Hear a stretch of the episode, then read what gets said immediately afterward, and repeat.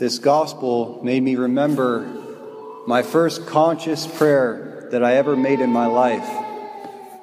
I was in junior high school. I, it was about 9 o'clock at night, and I just got off the phone with someone I was very close to, someone I liked a lot. And uh, I remember getting on my knees after that, and I asked God, I said, I will be a good man if you let me marry this girl. And just to show you how serious I am, I will begin to pray every single night until you make it happen. And in response to the most heartfelt prayer I've ever offered God, you know what he did? Called me to be a priest. St. Augustine once said that Christians go to pray not so that we can get what we desire, but so that our desires might be transformed to want what God wants for us. Or, in the words of Garth Brooks, some of God's greatest gifts are unanswered prayers. In today's gospel, a blind man approaches Christ, and Christ asks him, What is it you want me to do for you? He says, Master, I want to see. And he's healed. And there's two ways that you can interpret this scripture. One is a healing took place, there's a physical healing of a blind man. But on a spiritual level, deeper than that, there's something more. Because physical blindness in the scriptures always relates to a spiritual blindness, that they're not seeing a certain reality. You know, one time St. Pius, or Pope Pius XII, was in Rome, and he was going around greeting people, and a man tried to grab his hand to kiss it, and he kept missing it. And he said, I'm sorry, Holy Father, I'm blind.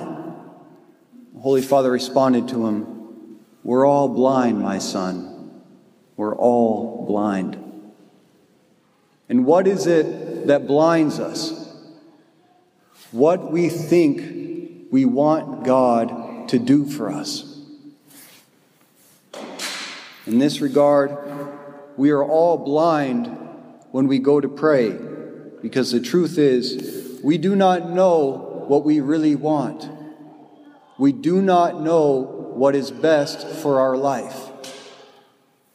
And today's psalm proclaimed, The Lord has done great things for us.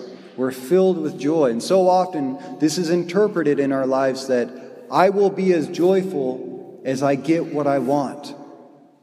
God does great things for me when He gives me more money. He answers my prayer for a better job. He fixes all my relationships with my spouse and my children, or gives me that person I love or when He gives me that perfect church community, maybe a different priest at times, you know, or just a better quality of life. We say, if I just get what I want, I will be filled with joy. But true prayer, true encounter with Christ is not about getting what we want. It's about transforming our desires to want the right thing. And that entails suffering. That entails a going out from myself, encountering Christ, and having my vision renewed. And that's kind of what's happening in the psalm here. It says, They go out, they go out sowing tears, they come back rejoicing. And that's kind of how prayer works. We go out with our supplications of what we think we want in our life. And so often it's that harvesting and that working hard. It's so difficult, and we don't see that we're getting what we desire. But as we come back after our encounter with God, we have a renewed vision of our own life and our own calling and what it is that God really wanted to give us all learn. That's when the harvest comes. You know, in the second reading, it emphasizes the role of a priest, and it says, No priest raises himself up to this level. He must be called by God. When God called me to be a priest 10 years ago, in all honesty, I thought it was a death sentence. I thought it was a death to everything I believed I wanted and needed to be happy in life. The Psalm's pretty funny. We were like men dreaming, it says. Our mouth was filled with laughter. One of the worst things about going to seminary, I, all my friends and I have this in common. The worst part was going to sleep. Because when you went to sleep, you had no control over what you were going to dream. And most of the time, you would dream that you were back home, that you got what you wanted in life. You were doing things your own way. You were following your desires. And then you wake up at 5:30 in the morning with the bells going off and seminarians running all over the place. And you have 15 minutes to get to the chapel. I was like a man dreaming, and my mouth was not filled with laughter at that time, I promise you.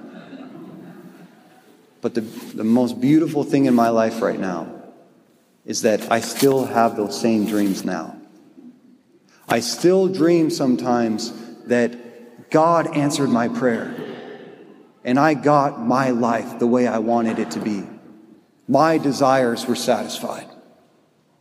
And I wake up in the morning almost in a cold sweat, so afraid that it was true and when I realize who I am and where I am and what I am, a Catholic priest, my whole being cries out, The Lord has done great things for me.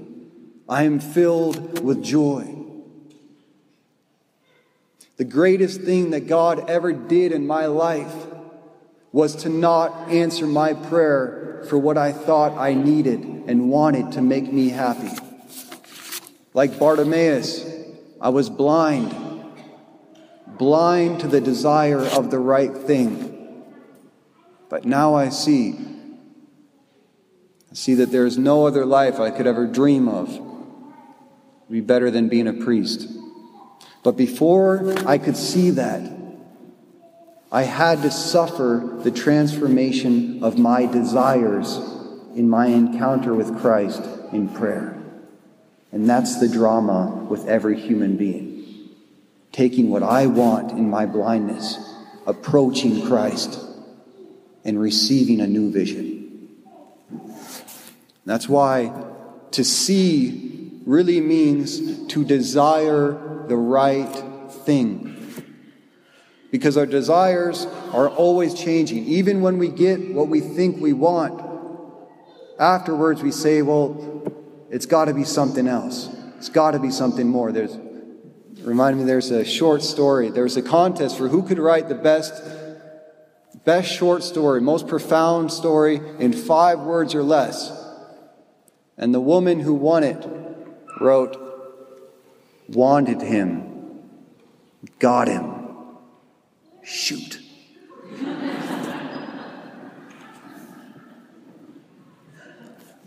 Often our desires are constantly changing, especially after we get that which we think we wanted.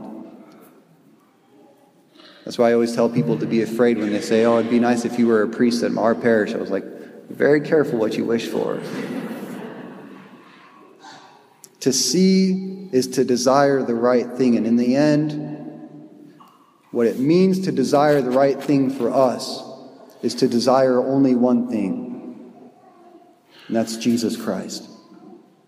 Because Jesus Christ is the one thing that never changes. Jesus Christ is the one thing that you can desire and you can love. And when you receive Him, no matter where you are or what you're going through, it's always good. And it only gets deeper. That never changes. At the end of the gospel, Christ said to Bartimaeus, Go your way. Go your way. Your faith has saved you. And then it says, Immediately he received his sight, and he followed him on the way. In other words, he left his own way. God's way became Bartimaeus' way. He was no longer seeking what he wanted his way, His will. He only wanted Jesus Christ, and he followed Jesus Christ. At the end of his life, St. Thomas Aquinas, he is perhaps one of the greatest theologians and philosophers in the history of the church, wrote more than anybody else. But at the end of his life, he had a vision of Christ just years before he died. And Christ appeared to him and said, Thomas, you have written well of me. What do you want me to do for you? What can I give you? After seeing Christ in this vision, Thomas said, Nothing, nothing except you, O Lord. And after that, he never wrote another word for the rest of his life. He said, after seeing Jesus Christ, everything he ever wrote was straw. Well, that's what it is with our desires.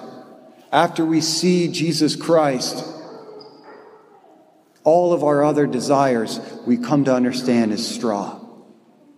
And all we want is to follow him on his way, wherever he's going.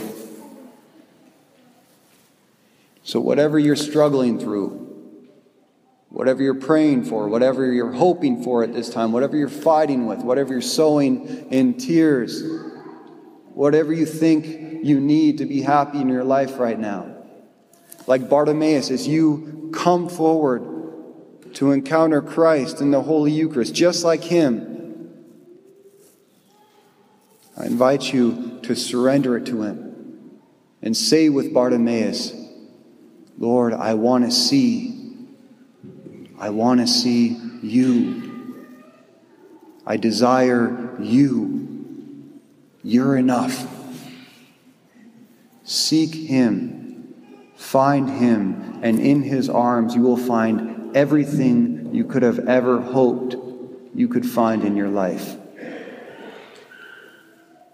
And when you see Him coming to you in the Holy Eucharist, You'll be able to cry out with the psalmist as you receive his body and blood into your own flesh. The Lord has done great things for me. I am filled with joy. Because Christ, I am filled with you.